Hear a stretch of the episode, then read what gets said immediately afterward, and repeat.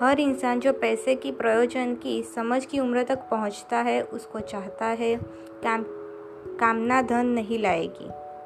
बल्कि मन की एक अवस्था के साथ धन की कामना जो कि एक जुनून बन जाती है, तब निश्चित तरीके से योजना बनाना और धन प्राप्त करने के साधन और उन योजना का ऐसी दृढ़ता के साथ समर्थन जो विफलता को नहीं पहचानता है, धन लाएगा।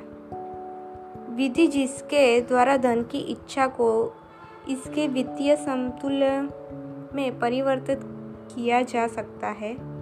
छह निश्चित व्यवहारिक कदमों से गठित होती है, अर्थात आप अपने मन में इच्छित पैसे की सटीक मात्रा तय करें।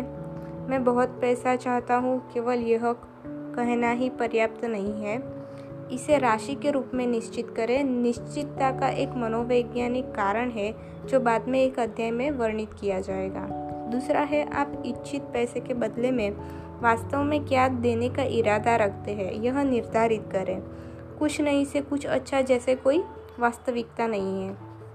तीसरा, एक निश्चित तारीख निर्धारित करें, जब आप अपनी इच्छित पैसे पाने का इरादा रखते हैं।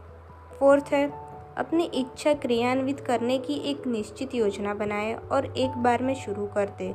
चाहे आप इस योजना को कार्रवाई में डाल देने को तैयार हो या नहीं।